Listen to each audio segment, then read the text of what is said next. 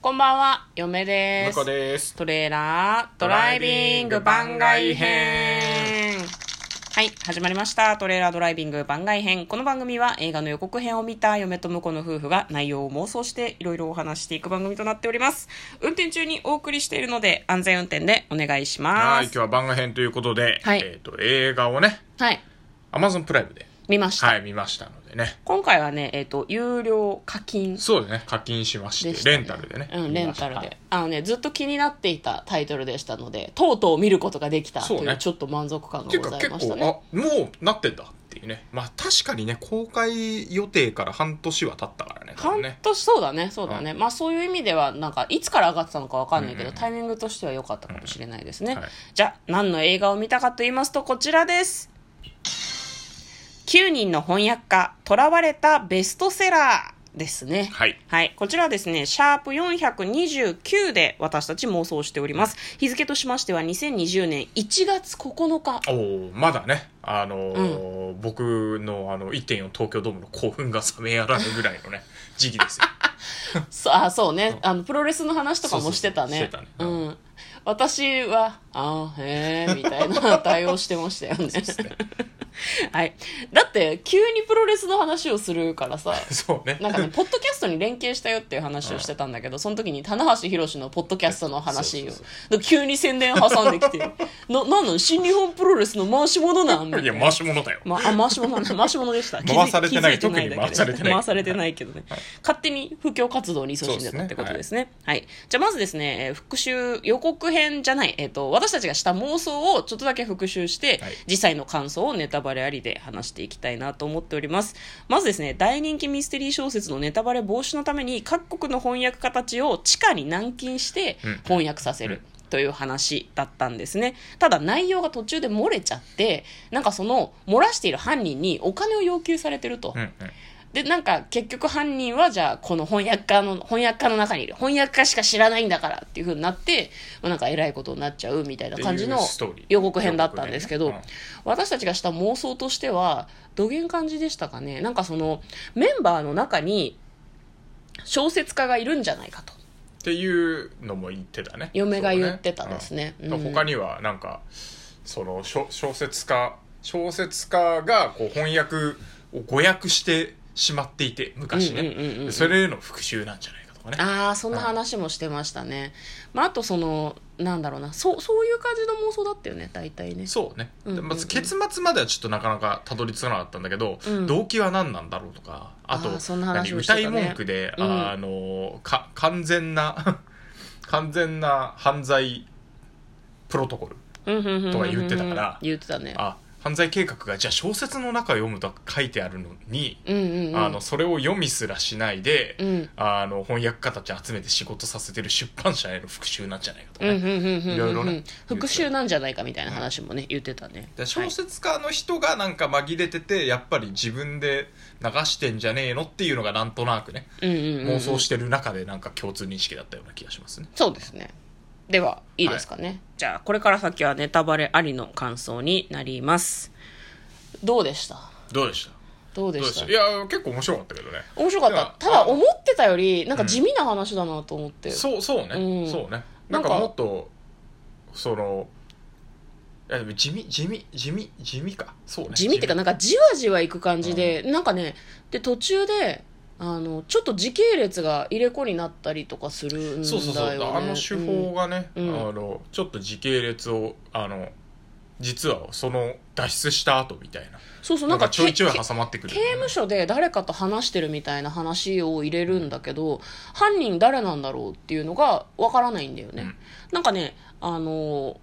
洋洋館大きなお屋敷になんかロシア人が建てた屋敷って言ってたっけね、地下にね大きいシェルターがあってそこに9人の翻訳家たちを集めるっていうのをやってたんだけど翻訳家を集めるのはやっぱり小説家じゃなくって出版社、ねうん、出版社社の社長の人だったねでなんかお金をすごく儲けたいしもうすでに1作目と2作目がめちゃめちゃベストセラーで完結編の第3作うんうんにこうすごいなんか全力投球したいみたいなでまあ9人集められるんだけどみんなすごい厳重なうん感じで来てたよねスマートフォンとかも全部取り上げられちゃってでもねなんかこうすごくいい場所だったよねプールもあるしそれぞれのお部屋もあるし、でま横あだからまあまあ2ヶ月軟禁されても別に困らない感じだった、そうだねうん飯もうまそうだたださ仕事大変そうじゃない1個のさ広い部屋に集められて机が9個あってさあここで翻訳しろって言わだれかたらどらうさせ翻訳するなら別々の部屋でやらしてやれよと思ったけどまあね、監視の人が足りないとかあるんだろうけど、まあまあまあね翻訳家の人とかってさフリーランスで自宅でやってたりするとあさそういうのもちょこちょこ出してたよねね、あのなんかみんな言ってたじゃんなんでこんなとこでみんなでやんなきゃいけないんだって一人でやりたくてこの仕事選んだのにみたいなやつがいてねなんかそれはすっごいわかると思ったよね,、そのためにフリーランスでやってるのになっていうのはちょっとありましたけどでそのメンバーもかなり個性的で面白かったよねそうだね その印象的だったのがその登場人物小説の登場人物の白い服を着た女性にすごいそっくりな翻訳家の人がいて、うんその人はやっぱりそのその作品を自分なりにこう解釈してすごいなんか晴天というかその小説と小説家を結構神として崇めてるみたいな感じの女性だったよはいはねいそうね向こうはどの人が印象的だった9人の中で僕はそうね、うん中国人の人かなあはははなんかあの、いたねちょいちょいねあの体力を見せてくる描写がねあってねそう すこごいつこいつ実はものすごい使い手なんじゃないかみたいなのをすげえ期待してたんで最初なるほどね中国人だし、うんあの多分ほっそりしてるけど、うん結構鍛えてんだろうなみたいな、うんブルース・リーみたいな体型してんだろうなみたいなちょっと思ってて途中でなんかあのランニングマシーンするシーンがあって,、うん走ってるシーンがあったねめちゃくちゃ速く走ってんだけど、うんうん全然追いつけない、うんうん走れないやつとかいと比べられてたりとかして。あー確っかてにいうので、あ、こいつつはちょパワープレイがあるんじゃないかって。うんうんうん、アクションとかがねそうそうそう後半のねちょっと期待する気持ちがあったわけなんだな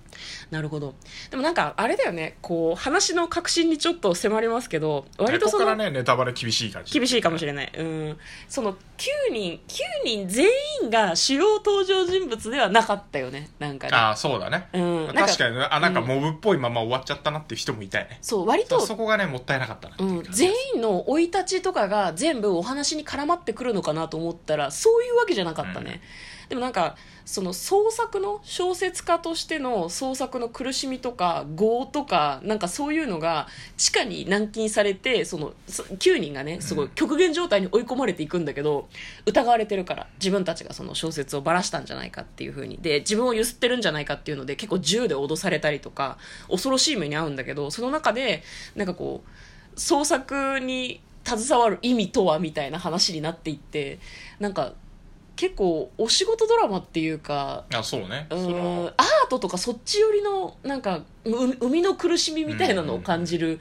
感じの話だったなそと思こってにちょっと触れられるのは良かったような気がするね。そうだね、うんすごくねなんか、たなんかめちゃくちゃ天才ってわけでもないっていうう。んなんかその小説家になれなくてやむなく翻訳をしている苦しみみたいなのをなんかこうね、出してくれるキャラクターがいたからね。いたからねうんそれ良かったようね。んまあ、そのあんまりその気持ちのいい話ではなかったけどね、うんちょっと後味の悪い感じのストーリーではあったんだけど、うん、ねでもあと、僕がね、これやっぱいいなと思ったのはう、んうんあの、冒頭のシーン。冒頭のシーン冒頭のシーンあの一番最初にオープニングになるところうの、んうんうんなんかあの本屋が燃えてるんですよ本屋が燃えて燃たえてるあの、最初本が燃えてるだけからこう引いてって本屋が燃えてるっていう感じが分かってくるんだけうどあのシーンがちゃんとすげえ大事なのが、うん、うんうんめちゃくちゃ大事なんででもそこが良かったああいうの忘れちゃうんだよねそなうんか見忘てれるちゃとうんだねよ忘れちゃうんだよんでもあの最後我々は最初一番最初になんか語られてる一文を見逃したまんま進めたから これ今なんて出てたっつってもう一回見直したじゃないですか見直した、うんでよりねよりそうそうそうそうあ燃えてたな本屋っていうのが印象づいてたんだけど、そうそうそう燃えてる本が映ってその後引いていくと本屋があ燃えてるんだっていう感じだったよねそうそうそうだからこれはね、いい映画ですよっていうか、まあ、映画って絶対そうだと思うんだけど、うんうんうんうん冒頭のシーンしっかり大事なんだなっていうのが、うんうんうんうんこういう特にミステリー系とかねサスそうペだねンス系はねやっぱりねうんなんかそうね結構でも創作とか何かこう自分が、うん、そうね燃える本屋っていうのも何かの暗喩なんじゃないかなって読みはちょっと思ってしまうんだよねまああの犯罪の一環としての,、まあ、あの放火だったわけだけれども、うなんかその小説を書くのって多分すごい大変なことだと思うんだけどなんかその一個のすごい名作に関わった人たちのある種の狂気みたいなものが終始描かれてたなと思ってなんかこれ欲を言えばだけど家でちょっとゴロゴロしながら見ちゃったんだけど、映画館でぐまあねっとこう、ぐっとこうまあね向き合ってみて、うんそっかーってそういう業ってあるよな、みたいな感じの見終わりが正解だったなっていうふうにすごい思って、まあ確かにねこら映画館で見た方がいいやつだったわっていうう。んまあ見れてよかったけどね。うん。まああとそうね僕はまあそうは言言ってたけど、うんうんうんあとあれだねあなんでのこうそうトリックというかうんうんうんト。リックもこうあの明るみになるわけなんだけど最後にねトリックうんそうトリックは若干ちょっと、あもううんっていう感じはあるねまああれは、そうそうそう、うんせっかく集めたのにそれ関係なかったよみたいそうそう、一 部、一部関係がなくって、もっとなんか気持ちよく全部を伏線として回収してほしかったけど、うんそういう意図じゃなかったんだなっていう感じだったね。そうねそうね予告まあのまあ感じだもとさ、もっと謎解き味が強ないそうそのうかなと思中からどうやって脱出するんだとかそうそうそうそういう感じかなとしたんだけどそうではなかったっていうところがねそうなんだよね。まあでも、うんまああれだね、うんあのお客さんの心理の外側にさらに行くっていうのはまあ、うん結構騙されたなっていう感じもあって、まあ、ある種気持ちは良かったんだけどそうだねあそうだったんだっていう気持ちにすごくなれたので結構ね登場人物の中になんかそのなんかこう絵を描い自分あの見る人側が絵を描いてたりとうかん小説を書いてたりすると、登場人物の誰かには感情移入できるんじゃないかなっていう感じはすごくしました、うん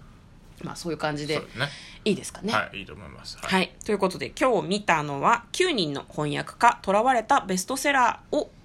見ておりました、えー、Amazon プライムの方で有料になるんですけれども見ることができたのはで、い、500円です500円でした興味がある方はぜひ見てみてはいかがでしょうかということで嫁と向こうのトレーラードドライビング番外編もあったね